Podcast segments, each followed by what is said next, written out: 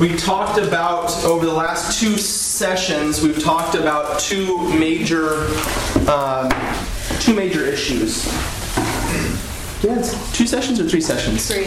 We've had three? Two? Two. Two, that's what I thought. Okay. Three. Three. Three. This is the fourth? Three, We've had three. Wow, we covered two major issues in three classes. Okay, the first being about God. Okay, we talked about God as love. God is love, the scriptures say. And what do we mean by that? I'm going back to it because it's essential to what we're talking about today. God giving himself So God gives himself in what way? Selflessly. to his, to his son first. Okay, within himself. Okay, that God lives, as John Paul II said, God lives a life of, of loving communion. Within himself, a gift of himself to the Son, and the Son in the Holy Spirit back to the Father. So there's this there's this giving of self that identifies God himself in who he is. And then what's the second aspect of that? God is love in relationship to His church. in relationship to us, creation. That creation makes sense only in relationship to who God is, because God shares his life with us, and then we start to understand who we are. Man is made in the image and likeness of God. So, all of this, we've been looking at it in relationship to this aspect of God being love. I said something last time about Christ. I said Christ is the hinge of our salvation. I should, I should say Christ's humanity is the hinge of our salvation. What do I mean by that? I'm not giving this one to you. Well, It's like, well, because he's a man, we can enter into him, and then because he's God, he sees the Father. Okay, so Christ, because he's both man and God, acts as this bridge by which man can come into relationship with God in Christ Jesus. Okay? He shares himself, um, his, his divine person, with his humanity. His humanity comes into contact with the Holy Trinity based upon who Christ is. Okay, and that's going to be essential to understanding our own salvation. Turn your catechism to 515, paragraph 515.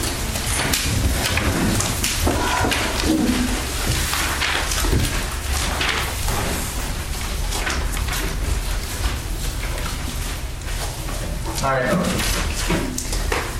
The Gospels were written by men who were among the first to have the faith and wanted to share it with others. Having known in faith who Jesus is, they could see and make others see the traces of his mystery in all his earthly life. From the swaddling clothes of his birth to the vinegar of his passion and the shroud of his resurrection, everything in Christ's life or Jesus' life was a sign of his mystery. His deeds, miracles, and words all revealed that, quote, in him the whole fullness of deity dwells bodily. His human humanity appeared as sacrament, that is, the sign and instrument of his divinity and of the salvation he brings. Okay, read that sentence again. His humanity appeared as sacrament, that is, the sign and instrument of his divinity and of the salvation he brings. What was visible in his earthly life leads to the invisible mystery of his divine sonship and redemptive mission. Okay, so what do they mean his, his humanity appeared as sacrament? What's our definition of sacrament from our old Baltimore Catechism days? outward sign. An outward sign instituted by Christ to give grace. An outward sign instituted by Christ to give grace. What's an example of that? Baptism. How is baptism an outward sign instituted by Christ to give grace?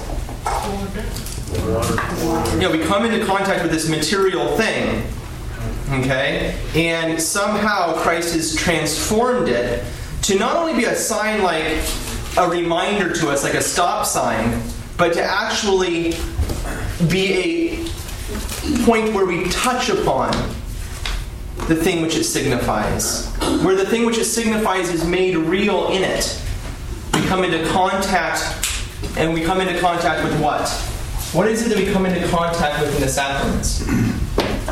God's grace. Grace, Yeah, which is life, God's life. Okay? So in the sacraments, we come into contact with God's life, and it's the exact same point they're making here. His humanity appeared as sacrament. That is the sign and instrument of his divinity and of the salvation he brings.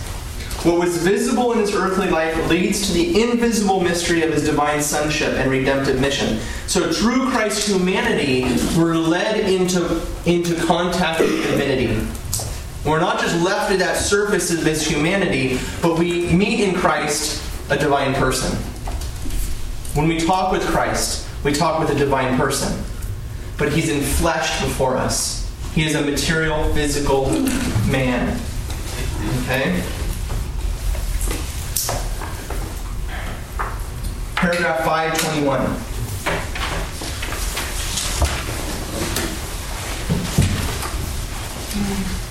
Go ahead, Melanie. Melanie's just going to read for us tonight. Christ enables us to live in him all that he himself lived, and he lives it in us. By his incarnation, he, the Son of God, has in a certain way united himself with each man. We are called only to become one with him, for he enables us as the members of his body to share in what he lived for us in his flesh as our model. We must continue to accomplish in ourselves the stages of Jesus' life and his mysteries, and often to beg him to perfect and realize them in us and in his whole church. For it is the plan of the Son of God to make us and the whole church partake in his mysteries, and to extend them and to continue and extend them to and continue them in us and in his whole church. This is his plan for fulfilling his mysteries in us. Okay. So, first of all, in relation to, to what we're about to do in the church, we're about to enter into Lent. And this is exactly what they're talking about. We are called only to become one with us, for He enables us to do that. Lent is all about that process. Lent is an opportunity for us to walk with Christ to the crucifixion. Christ has the power to give us a real participation in that mystery.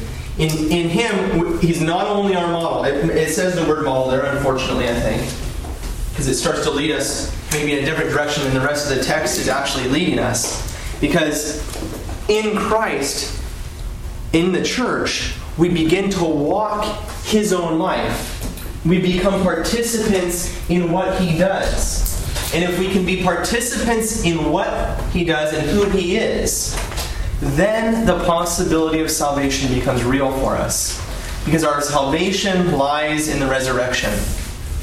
Lent for us is a time of walking toward the cross so that we might be nailed to the cross and buried with Christ. If Christ, as I think it was you or Carrie I was talking to the other day, if Christ died and rose again, that's fine, fine for Jesus.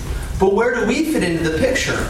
Christ came so that we might be able to die and rise again. So that death no longer has dominion over us. That was the reason for his incarnation. It's nice for Jesus to rise from the dead, he's God. But the mystery lies in the fact that we're able to be united to him. And that's where our salvation lies. Okay? That's a really Yeah. good question. Yep.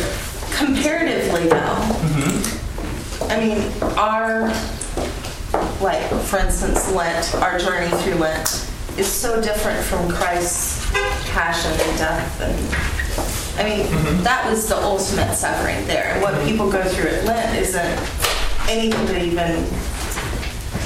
Yeah, absolutely, and that's why the mystery. Is, that's why at this point where, where we start to touch upon how we get into God, be, the church says, all we know is the revelation given to us, and Christ has invited us to share in His own life. How that can possibly happen? How I could possibly be nailed to the cross? There are ways we could talk about being nailed to the cross. But when we touch upon the reality of entering into the tomb of Christ, in some sense, be honest, how is it that when I'm baptized, I enter into Christ's death and resurrection?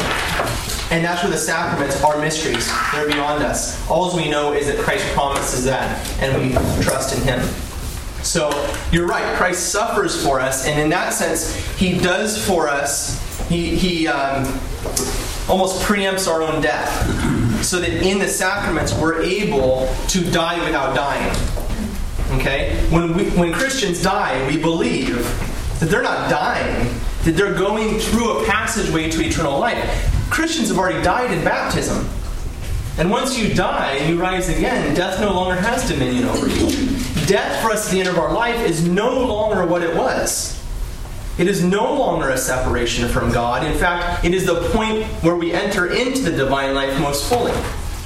Okay? So we get into this with the, with the sacraments, this strange thing because for us it's just not normal. We're all of a sudden we're starting to see into the divine life. There's something other, something supernatural that we're talking about. Okay? Um, okay. We read 521 all the way through that quote? Yep. Okay. Uh, 470. Go back one time and then we're going to be off to the races here. You want me to just go? Just that last, we're just going to read that last quotation. Yeah, go ahead, Melanie, that's fine. No, you can do it. The Son of God worked with human hands. He thought with a human mind. He acted with a human will and with a human heart he loved. Born of the Virgin Mary, he has truly been made one of us, like us in all things except sin. We talked about this last time. What's the importance of that? What is, what's so important that Christ did all these things with a human, with human hands and a human will and a human heart? He's 100% man. Uh, lead by example? Yeah, but not. It's not just example. He is not just leading by example for us. One of us. Yeah, he just really be, fully became one of us. So that he takes, and now we can say that a human will is doing the will of God because his will is totally subordinate to his divine will. His human will is totally subordinate to his divine will. So now we can look at Christ and we can say, human hands have done what God has made them to do. And because that has happened in Christ, it is possible for it to happen for other men. It has happened to a man. And therefore, it's possible for humanity. It becomes possible. Okay?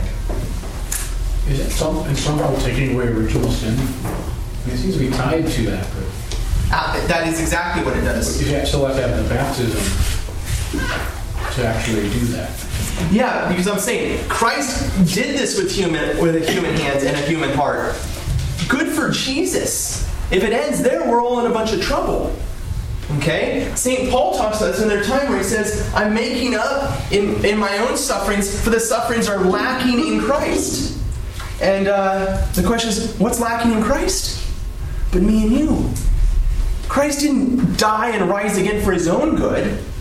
For him, he's I mean, he's a, he's a divine person. Yes, he can rise from the dead. Death no longer has no death has no dominion over him. But the mystery is in us. Because for us, we cannot walk ourselves out of death.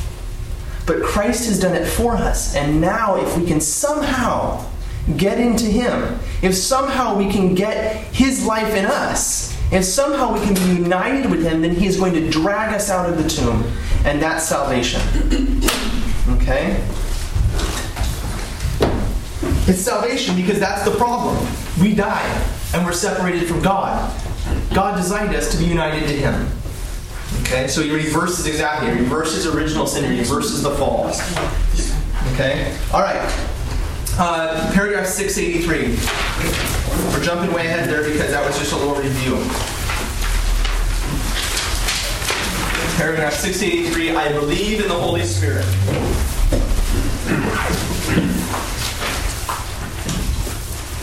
All right, Mark. We need Millennium break. Go ahead. No one can say Jesus is Lord except by the Holy Spirit. God has sent the Holy, has sent the Spirit of His Son into our hearts, crying, Abba, Father.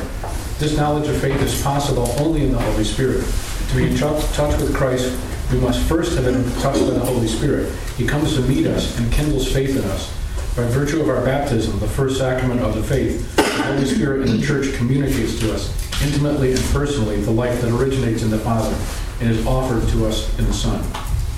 Go on. Go, yeah. Yep. Baptism gives us the grace of the new birth in God the Father through His Son in the Holy Spirit. For those who bear God's Spirit are led to the Word, led to the Word, that is, to the Son, and the Son presents them to the Father, and the Father confirms incorrupt, incorruptibility on them. It is impo- it is possible Impossible. impossible to see God the Son without the Spirit, and no one can approach the Father without the Son. For the knowledge of the Father is the Son, and the knowledge of God's Son is obtained through the Holy Spirit. Okay, that's kind of like, oh, wow. what are they talking about? This is a classic example where we got to just slow down and start to take it apart. So go back to the top. No one can say Jesus is Lord except by the Holy Spirit. Why? It's like Peter said, he says that Peter, you, you weren't thinking about the flesh, you were thinking about the spirit. Okay, When he said, that's when yeah, that- he was asking who are, who are, who am that's true. That's true. When we say Jesus is Lord, what's another way of saying that? What's another word we can use instead of Lord? God, God. Son of God. Yeah, but in the Old Testament, the concept of the Lord, yeah, master, or as he's often called, he is the Christ, the ruler. Okay, and the, when we say Jesus is the Christ, what are we saying? Messiah. Okay, back into Hebrew. What about in the English? Savior. No. What about in the English? Anointed one. He is the anointed one. And those that were anointed in the Old Testament, primarily, okay, when you talked about the anointed one of Israel, you were talking about the king, the ruler, the Lord. Okay? So the catechism, and quoting scripture, says no one can call Jesus the Lord, or likewise, no one can call Jesus the Christ, the anointed one, without admitting what? that he has been anointed, that he has received the gift of the Holy Spirit. Okay? Look over to um, paragraph uh, 690 real quick. 690, and then um, there's a quotation hooked to 690 at the very end of it. See, is it on the next page? It's all mine, it's in the next page there. Yeah. The notion, see that? Mm-hmm. The notion of anointing suggests, who is this here? St. Gregory of Nyssa. The notion of anointing suggests that there is no distance between the Son and the Spirit. Indeed, just as between the surface of the body and the anointing with oil, neither reason nor sensation recognizes any intermediary, so the contact of the Son with the Spirit is immediate. So that anyone who would make contact with the Son by faith must first encounter the oil by contact. In fact, there is no part that is not covered by the Holy Spirit. That is why the confession of the Son's Lordship is made in the Holy Spirit by those who receive Him, the Spirit coming from all sides to those who approach the Son in faith. Okay? So coming to Jesus, we if we do not come to him and and in the in the spirit, if we do not recognize the spirit, then we see him as many of the Jews did as a man.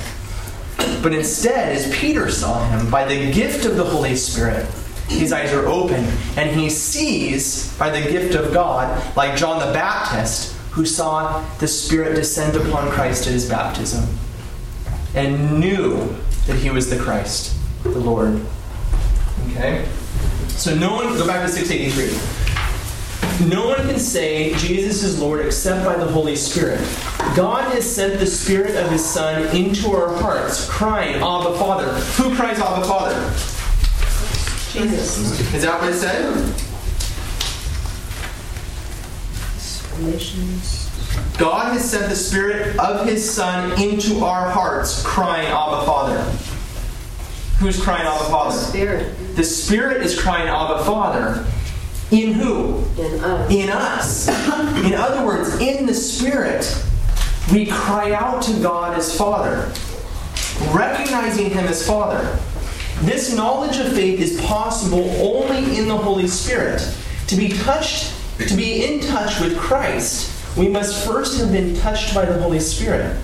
He comes to meet us and kindles faith in us. By virtue of our baptism, the first sacrament of faith, the Holy Spirit in the church communicates to us, pay attention, the Holy Spirit communicates to us intimately and personally the life that originates in the Father and is offered to us in the Son. Okay? What are they saying? Where do we stand in relationship to the Father? By our baptism.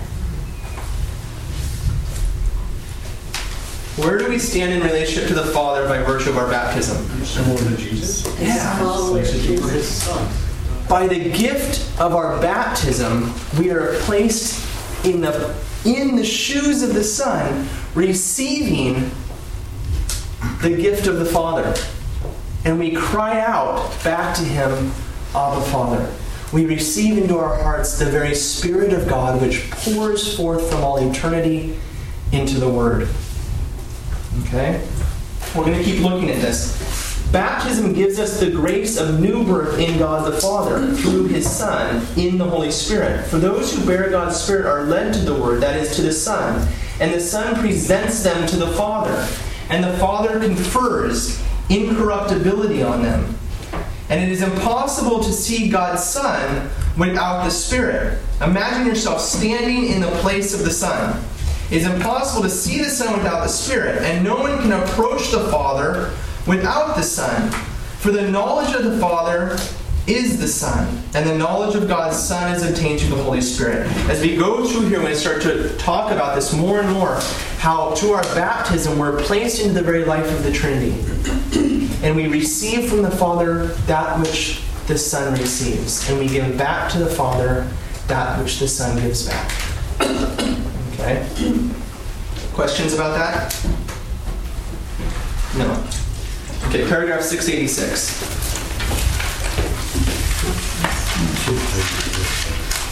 Actually, go back real quick. I'm sorry. Well, no, fine. 686 is fine. Go ahead, Melanie. The Holy Spirit is at work with the Father and the Son from the beginning to the completion of the plan for our salvation. But in these end times, ushered in by the Son's redeeming incarnation, the Spirit is revealed and given, recognized and welcomed as a person. Now, can this divine plan, accomplished in Christ, the firstborn and head of the new creation, be embodied in mankind by the outpouring of the Spirit? As the church, the communion of saints, the forgiveness of sins, the resurrection of the body, and the life everlasting. Okay, go back to that. Now can this divine plan is halfway through the paragraph. Oh, you want me to read See it that? again? We're going to read it again. Where? Just go up a couple lines, about four lines. See that? Now can this divine plan? Um, Everybody's with me? Yeah. Now can this divine plan, accomplished in Christ, the firstborn and head of the new creation, be embodied? So forget that whole accomplished in Christ as an explanatory remark, that the divine plan is accomplished in Christ. But now, what the Catechism is saying is that divine plan can be embodied in mankind by the outpouring of the Spirit. Now, what is that divine plan? For us to be, so that we are with him eternally. Okay. Restoration. Okay, those are both true. What else? How else can we say that? This has been the central thing we've been talking about this whole Partaking in time. divine divinity. Okay, by sharing his own life. Go back, hold your page there. Go back to paragraph one of the Catechism. We've looked at this before. Hold your hand on that page and go back real quick. Paragraph one. We've gone back there before. Paragraph one, sentence one.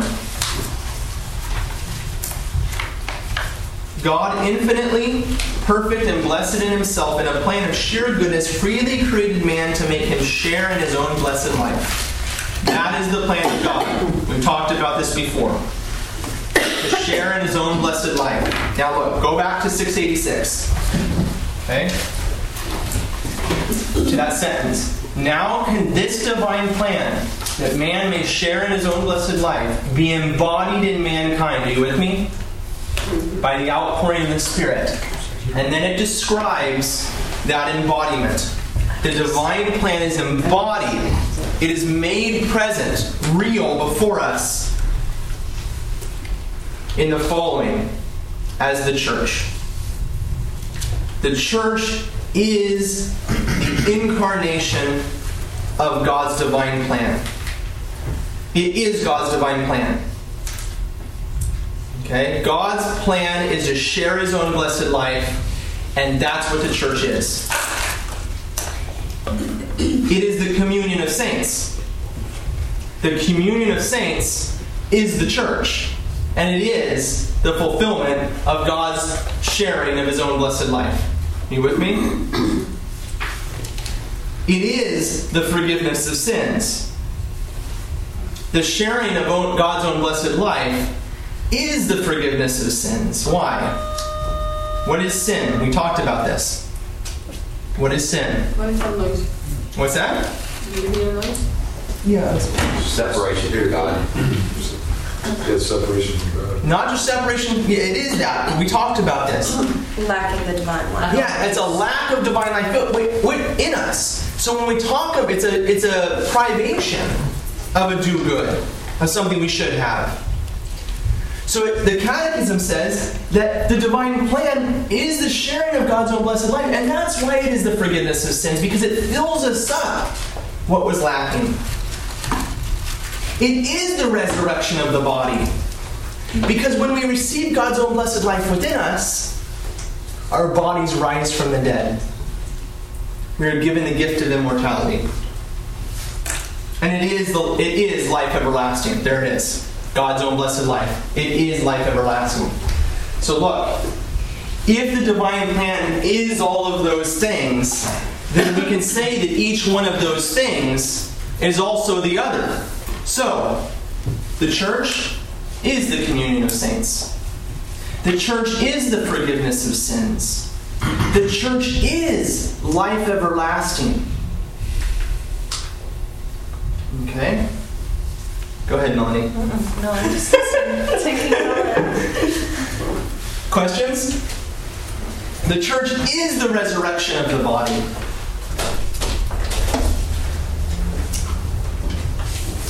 No questions. You guys all know this stuff really well? You do? It's a, a very full definition of church. It is, because we're about to hit the point of the, what the church is, and we've got to have the, the foundation for it. Are you really put- putting like an equal sign there? I am putting an equal sign there. I am. You could substitute communion of saints for church. Yeah. Forgiveness of sins. Yep.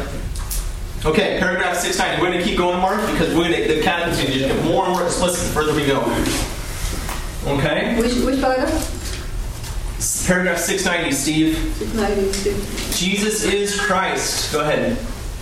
Jesus is Christ anointed because the Spirit is his anointing, and everything that occurs from the incarnation on derives from this fullness. When Christ is finally glorified, he can in turn send the Spirit from his place with the Father to those who believe in him. He communicates to them his glory, that is, the Holy Spirit who glorifies him. From that time on, this joint mission will be manifested in the children adopted by the Father in the body of his Son. The mission of the Spirit of adoption is to unite them to Christ and make them live in him. Okay. This is, again, a similar thing about what we've been talking about. We're just going to get more and more explicit. We're being introduced in the last couple of paragraphs to a term that's going to be our favorite term here about the church. And what are they calling the church? They're not even calling it, they're just not even making it explicit, but they're not saying the word church, but they're calling it the body of Christ, or the body of Him, or the body of the Son. We've heard this, the body of Christ. We talk about it in relationship to the Eucharist, but we also talk about the church as the body of Christ, and there's a reason. Okay, so we keep that in our minds. We're being introduced to it. The cat is about to go and talk about the church here. And it's starting to introduce to us the realities of who the Holy Spirit is, what He accomplishes in the divine economy. Okay? When we talk about salvation history, what is the Holy Spirit accomplishing? The mission of the Spirit of adoption is to unite them to Christ and make them live in Him. Not like Him, but in Him. Okay?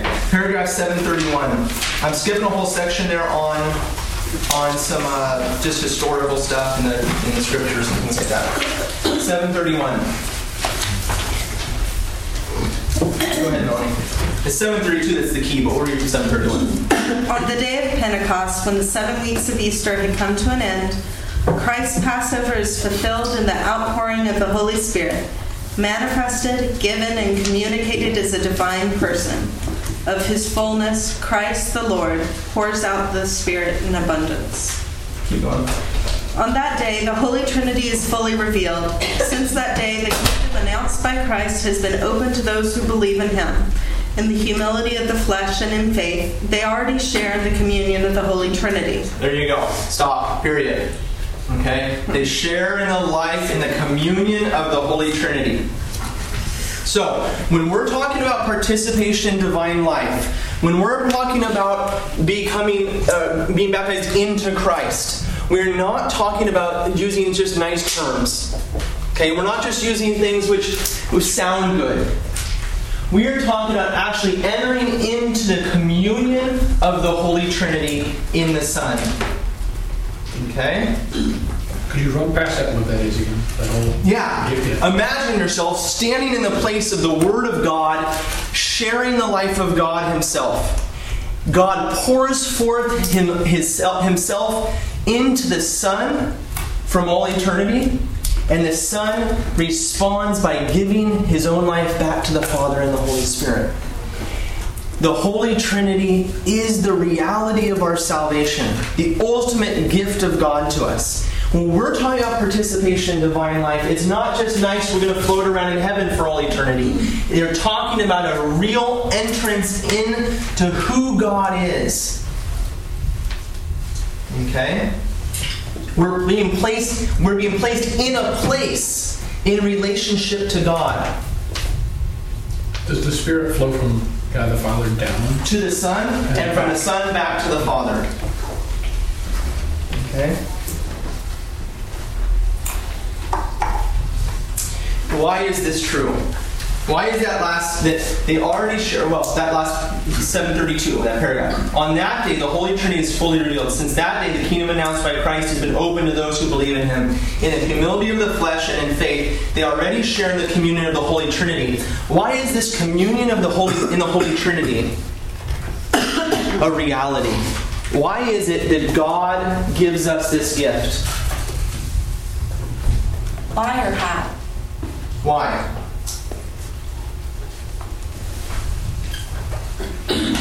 So that we have the grace to remain faithful. there's something more Yes, that's the reason, in a sense, that that's why he's doing it for us so that we get that. But there's a reason in God himself. There's a reason in God himself that he gives us this gift of communion with himself, that he pours forth his life into us. He loves us that much. Good. Turn to the next paragraph. The Holy Spirit, God's gift. God is love. We have talked about that from the very beginning. That if we're going to talk about what salvation means for man, we've got to talk about who God is. And we're going to start to learn a lot more about who we are being made in his image and likeness. So we're going to read a few paragraphs here. Cynthia, you want to read that for us? 733 through 735. God is love, and love is his first gift, containing all others. When she's reading the word love there, just imagine that giving of self, the flowing of life into another. Okay, go ahead. God's love has been poured into our hearts through the Holy Spirit, who has been given to us. Because we are dead or at least wounded through sin, the first effect of the gift of love is the forgiveness of our sins. The communion of the Holy Spirit in the church restores to the baptized the divine likeness lost through sin. He then gives us the pledge or first fruits of our inheritance, the very life of the Holy Trinity, which is to love as God has loved us.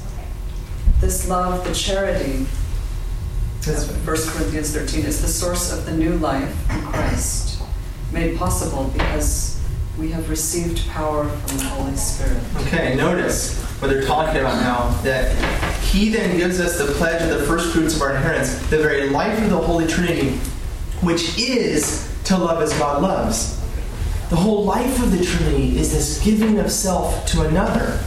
That's the life he gives us. And we call that life, that love, charity. Define charity for me, Baltimore Catechism people. You remember? The love of God and the love of all things in relationship to Him. When we talk about love, we're talking about the giving of self to another, the giving of your life back to God, and then all things in relationship to Him. We are put in, we are inserted into the life of the Trinity so that He pours His life into us and we give our life, which is ultimately His life, back to Him. Okay? 737. Go ahead, Cynthia. The mission of Christ and the Holy Spirit is brought to completion in the church, which is the body of Christ and the temple of the Holy Spirit. This joint mission henceforth brings Christ faithful to share in his communion with the Father in the Holy Spirit. Okay, there it is. That sentence again. This joint mission henceforth brings Christ faithful to share in his communion with the Father in the Holy Spirit. Notice that all of a sudden, when they're talking about the Holy Spirit, they're talking about the Father. In some sense, they leave Christ out of the picture. They don't really leave this Christ out of the picture, but all of a sudden they're talking about us in Him. Read that again. The joint mission henceforth brings Christ faithful to share in His own communion with who? They don't say with Christ, they say with the Father in the Holy Spirit. Our communion with Christ, our entrance into Christ, gains us access now to the life of the Trinity. Okay? You alright, Melanie? Now, if I, can I ask you a question? Yep. Because it's a word that's come up a, a few times now. Communion? Uh huh. I mean, what are they meaning by this communion?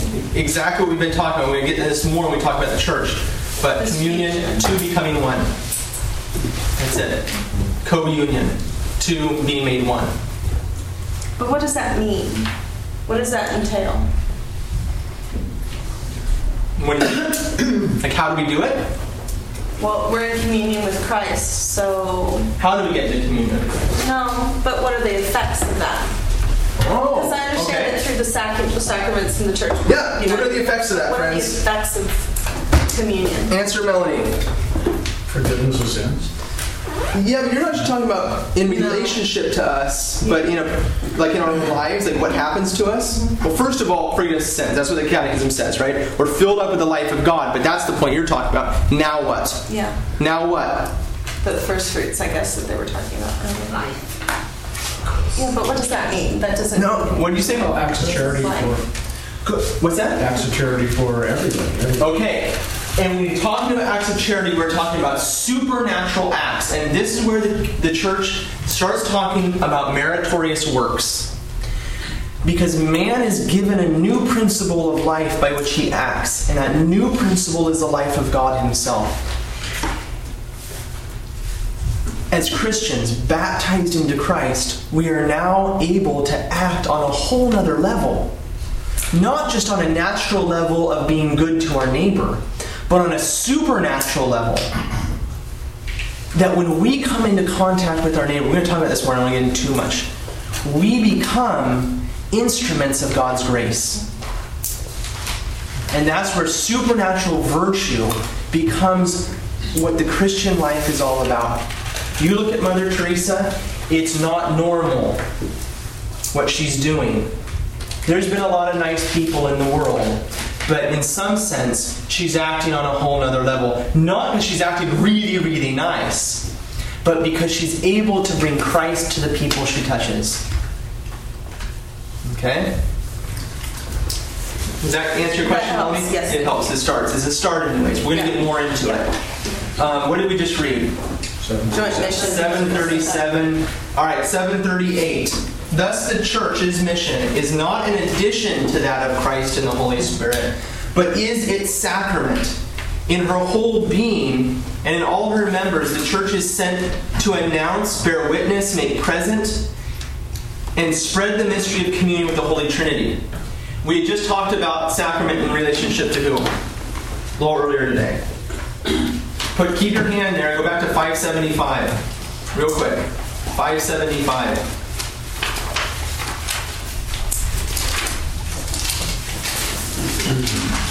Oh, we gotta keep going. Go fast, guys. I'm still on the first page of my notes. 575.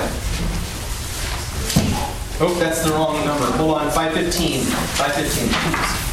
Jesus' humanity is the sacrament of his divinity and salvation. Exactly. Everybody get there real quick. The- At the end of that paragraph, 515, the last sentence, his humanity appeared as sacrament That is the sign instrument of his divinity. Now go back to the paragraph we were just reading, 738. Thus the church's mission is not an addition to that of Christ's but it is its sacrament. Christ's humanity is the sacrament, and now they're saying the church is the sacrament. Is the church confused? Body of Christ. Okay, we're going to start tying this idea of the body of Christ now. Thus, the church's mission, 738, is not an addition to that of Christ and Holy Spirit, but is a sacrament. In her whole being and in all her members, the church is sent to announce, bear witness, make present, and spread the mystery of the communion of the Holy Trinity. All of us who have received one and the same Spirit, that is, the Holy Spirit, are in a sense blended together with one another and with God. Keep going, Melanie. For if Christ, together with the fathers and his own Spirit, comes to dwell in each of us, though we are many, still the Spirit is one and undivided. He binds together the spirits of each and every one of us, and makes all appear as one in him. For just as the power of Christ's sacred flesh unites those in whom it dwells into one body, I think that in the same way, the one and undivided Spirit of God, who dwells in all, leads all into spiritual unity. Okay. Go to Ephesians chapter 5. My friends, they brought their, their Bibles with them. Read them. Ephesians chapter 5. Ephesians. Ephesians chapter 5. Go through the Gospels Matthew, Mark, Luke, and John. Acts, Romans, 1 Corinthians, 2 Corinthians, Ephesians. Is there Galatians right there? Yeah, I got Galatians. Sorry, Galatians is short. I skipped it. Ephesians chapter 5. That was a nice Catholic mistake for me. Chapter 5, verse 21. Now, let's not get angry, ladies, about the language about men and women here. Let's just focus on Christ for now, and we can talk about marriage another time. Chap- chapter 5, verse 21. Go ahead, Melanie. Be subject to one another out of reverence for Christ. Wives, be subject to your husbands as to the Lord. For the husband is the head of the wife, as Christ is the head of the church, his body, and is himself its Savior. As the church is subject to Christ, so let wives also be subject to everything to their husbands. Do you want me to keep going? Keep going. Husbands, love your wives as Christ loved the church and gave himself up to her, that he might sanctify her, having cleansed her by the washing of water with the word, that he might present the church to himself in splendor without spot or wrinkle or any such thing, that she might be holy and without blemish. Okay, we've talked about this idea of presenting humanity to himself, to himself in his divinity. Okay? We talked about this in relationship to what the Pope calls the exitus and reditus. And what was that? Do you remember? Giving out and going back. Make it more explicit. Pouring out and God pouring himself out in creation. Creation pouring itself back out to him. Yeah, and th- this is. Sorry, I'm to write over my notes here. But that God gives a gift of love to all of creation and ultimately to man as the, as the height of his creation. And man's duty then is to present himself and all of creation back to God in love. Sounds like the life of the Trinity within himself. Man is made in the image and likeness of God, and therefore he does what God does from all eternity, or at least he's called to. But the problem is Adam and Eve. Okay? There's what happened in the fall. That offering back to the Father did not happen. And so this is exactly where Christ picks us up, unites us to himself, and what does he do with us? Presents us to the Father without, as St. Paul says, without spot and without blemish. Perfect. As we came forth from God, we give ourselves back to Him.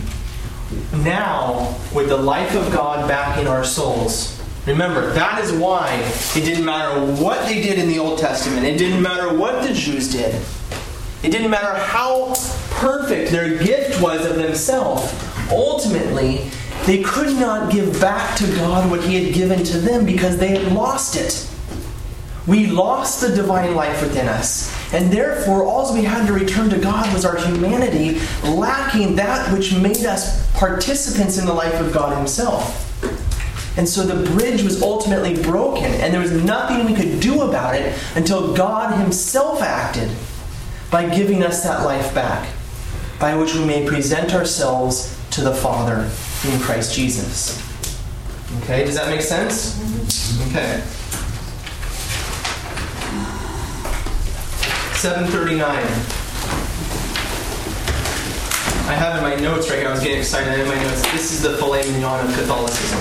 This is 739. Because the Holy Spirit is the anointing of Christ, it is Christ who, as the head of the body, pours out the Spirit among his members to nourish, heal, and organize them in their mutual functions, to give them life, send them to bear witness, and associate them with his self offering to the Father. That's the pre- presenting part his self offering to the Father, and to his intercession for the whole world. So he associates him not only with his presentation to the Father, but also his intercession for the rest of the world. We're placed in Christ so that we are able to do as he does. Okay? Through the church, through the church's sacraments, Christ communicates his holy and sanctifying spirit to the members of his body. Okay? Could explain that first sentence? Mm-hmm. Well, no. Read it. Because the Holy Spirit is the anointing of Christ. It is Christ who, as head of the body, pours out the Spirit among his members to nourish, heal, and organize them in their mutual functions Mhm. to give them life. The, the, the first part is the part I had trouble with. Okay, because the The Holy Spirit is the anointing of Christ. Uh-huh. because he receives the Holy Spirit, he's able to give the Holy Spirit. He receives the, the life of God from all eternity from the Father. Through the Holy Okay? Spirit. So he's able, he's in a particular position to be able to distribute that which, that which he's been given. Okay? Does that make sense or no? Well, I guess it, it almost seems, I guess because he's anointed from eternity.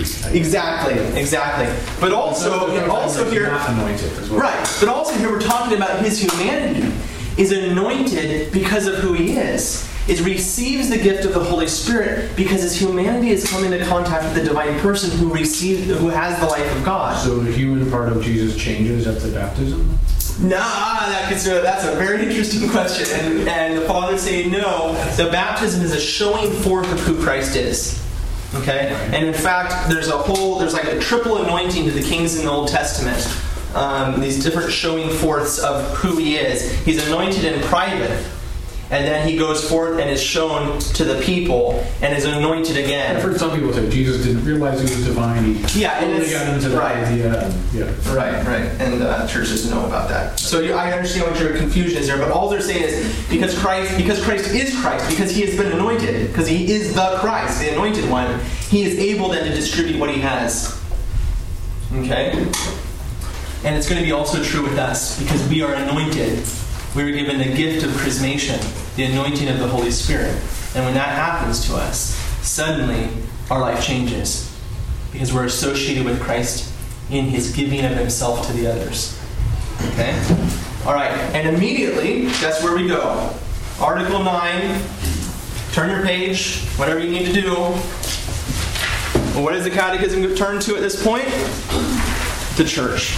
Because with this understanding of God's love within himself and his gift in Christ, we can start to understand what the church is. And we immediately read a sentence that we should be horrified by.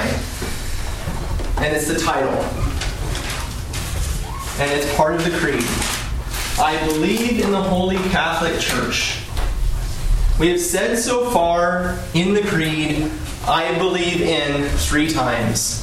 And what are those three times in relationship to? I believe in the Father, I believe in the Son, I believe in the Holy Spirit, I believe in the Catholic Church. Okay, Protestants. Yeah, but the earlier part of the catechism actually says we don't believe in the church. We Well, it's actually right here. It goes nature. it's actually in paragraph 750 where it starts to talk about that and, and get into it. However, the Nicene Creed, how much they want to explain, the Nicene Creed does use that language, setting it side by side with the three persons of the Holy Trinity. I believe in the Catholic Church. Why do they use that kind of language? Because, because it was universal for everyone. Well, I Look, think I believe in God. right on the board there. I think it is the, I think that's what you're getting to. It's the body of Christ. Okay. We're gonna. You guys think I'm kind of psycho with this messianic, like I'm God thing, but it's the catechism, it's the church, it's the scriptures. God loves the world so much. There is nothing He will not give it. He gives the world His own life. And when God shares His life with us, what St. Paul is talking about in Ephesians 5 comes true. In fact, we never finished reading it, so if you close your Bibles, don't worry about it. If it's still open, I'll finish reading it to you. For no man, what, what verse are you at, Melanie? Yeah. Present to himself, verse 28. Which Even, verse 28. Ephesians 5, verse 28. Even so, husbands should love their wives as their own bodies. He who loves his wife loves himself. For no man ever hates his own flesh, but nourishes and cherishes it, as Christ does the church, because we are members of his body. For this reason, a man shall leave his father and mother and be joined to his wife, and the two shall become one. This is a great mystery. And I mean, not in reference to man and woman, but I mean in reference to Christ and the church. The mystery St. Paul is talking about, the union of two becoming one, something that is beyond our understanding of how it could take place, St. Paul says. That the church is united to Christ in such a way that the two became become one. Is, is this because we believe that uh, in the um, that we are receiving the body of Christ and the blood of That, that is definitely a big factor in it. I say it's true about all the sacraments. Christ, It's true about all the sacraments. Okay? but believing in the Catholic Church? Yeah, and not just believing in, because believing is the first part. Is, is part of it. Oftentimes, I think though we, our faith becomes something that uh, unfortunately can be disassociated with the action of God. Faith is, in a sense, the evidence of the life of God flowing in us. So all of a sudden, when we talk about our act of faith, it is talking about that union of the two becoming one, and we act upon that. And one way we act upon that is receiving the holy mysteries, the sacraments of the church. Okay? The sacraments of the church are not arbitrarily set up. The ideas behind the sacraments are not, not nice second grade ideas. It's all based upon the reality of the love of God, that He desires to share His own life with us. The sacraments are the, in a sense, the veins through which the life of God flows into us, flows through the body of Christ. Okay? I believe in the Holy Catholic Church. Paragraph 750. We're just going to read the first sentence. Melanie, nice and slow. We'll just read it. To believe that the church is holy and Catholic, and that she is one and apostolic, as the Nicene Creed adds, is inseparable from belief in God, the Father, the Son, and the Holy Spirit. There you go. It is inseparable. You cannot separate the two. Why? I have my notes. Wow. I cannot believe they just said that. What's that? chapter just read from Ephesians. They're joining one, joining to make this a. Yeah, and when that happens, where is man put? Where does man go?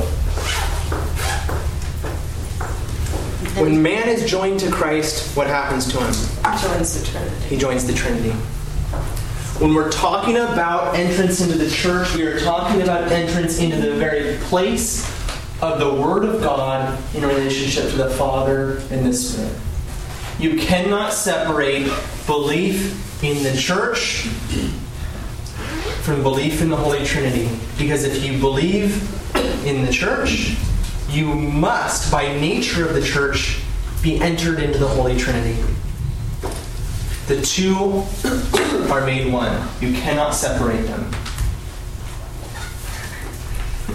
Look, the reason I keep calling her Melody is 'cause you guys know she's an RCIA. So we're we're struggling through these very issues right now, trying to grasp them because this is it's heavy duty stuff. What if Yeah. somebody has a particular disagreement with a particular pope or priest or... Yeah, no, no. no. What it's talking about is certain aspects of the church. It- to believe that the Catholic that the church is Catholic, holy, it is one. These attributes of the church, which as you read in the Catechism, they're going to get into each one. They're all based upon who Christ is. So to believe these things about the church and what it is, is to enter into the life of the Trinity. And there we meet the Father and the Spirit. And so the two cannot be separated because by belief in what the church is, we enter into belief as to who God is. Because we're placed in a place within the Trinity. I don't think that answered the question. Okay? I mean, If you disagree with the Pope, Because if somebody is disagreeing with somebody in the church, the church can say, well, that means you don't believe in the Trinity. You know? no, it's well, we have to get into distinction about what the teaching of the church is. Abuses that have happened in the church. Yeah. Recently and through history. I know. Hold on. Yeah, I'm just saying that you have to. We have to distinguish what kind of teaching you're talking about, because then the church, when you get into dogmatic teaching, you do have an issue, a, a point there. If someone has a disagreement with the church's dogmatic teaching, he fundamentally doesn't understand what the church is. Okay. So inseparable. Okay. Um, 760. I know Norma's got to go. She's got an airplane. Norma, I'm telling you, you got plenty of time. But Norma's got to be at the airport at I'm going to 9:30. Airport. Where are you going to? Uh, my, I have to pick up my All right. who's coming from Germany. 760. 760. Christians in the first century. 760. Steve, you want to give that to us? The first century said, We're almost done, guys. The world was, created, was created for the sake of the church. God created the world for the sake of communion with His divine life, a communion brought about by the convocation of men in Christ. And this convocation is the church. The church is the goal of all things, and God permitted such painful upheavals as the angels' fall and man sin only as occasions and means for displaying all the power of His arm and the whole measure of the love He wanted to give the world. Just as God's will is creation and is called the world, so his intention is the salvation of men and called the church. Okay. 771. We're going to have to fly here. I don't want to miss things. 771. The one mediator, Christ, established and ever sustains here on earth his holy church, the community of faith, hope, and charity is a visible organization to which he communicates truth and grace to all men. Skip down to that quote. The church is essentially both human and divine, visible and endowed with invisible realities, zealous in action and dedicated to contemplation, present in the world, but as a pilgrim, so constituted that in her the human is directed toward and subordinate to the divine, the visible to the invisible, action to contemplation, and this present world to that city yet to come, the object of our quest. The Catechism formerly had talked about that, those exact words in relationship to Christ's humanity, totally subordinate to his divinity. But there you go. The church is essentially, essentially, in what it is, both human and divine. Okay? Um,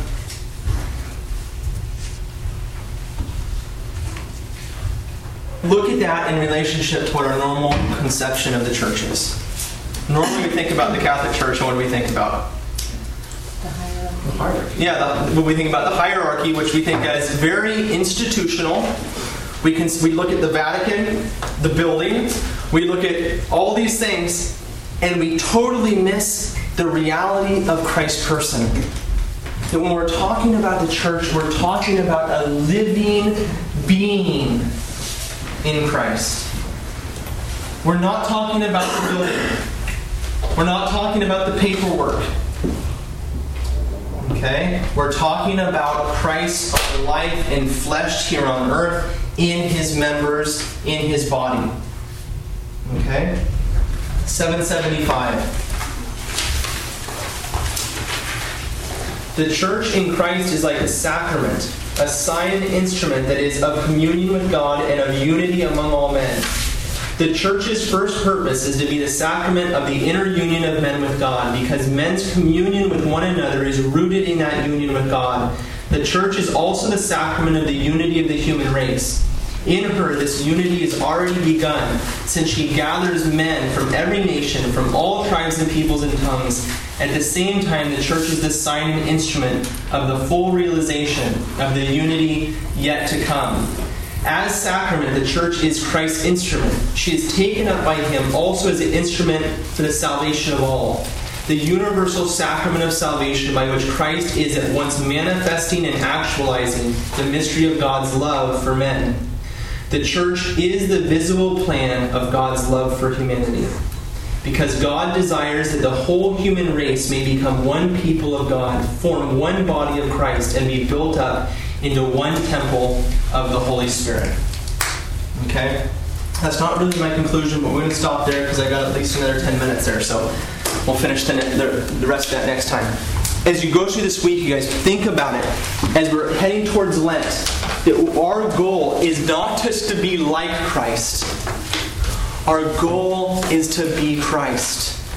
And He gives us a sharing of His own life for that very reason.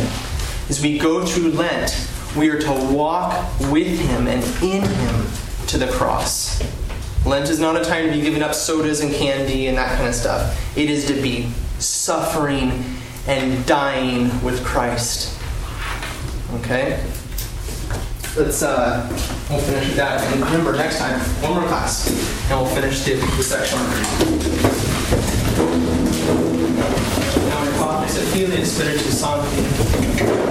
Glory be to the Father, and to the Son, and to the Holy Spirit. As it was in the beginning, now and shall be, world without end. Amen. Saint John the Beloved. Pray for us. Glory Patris et Filii et Spiritus Sancti.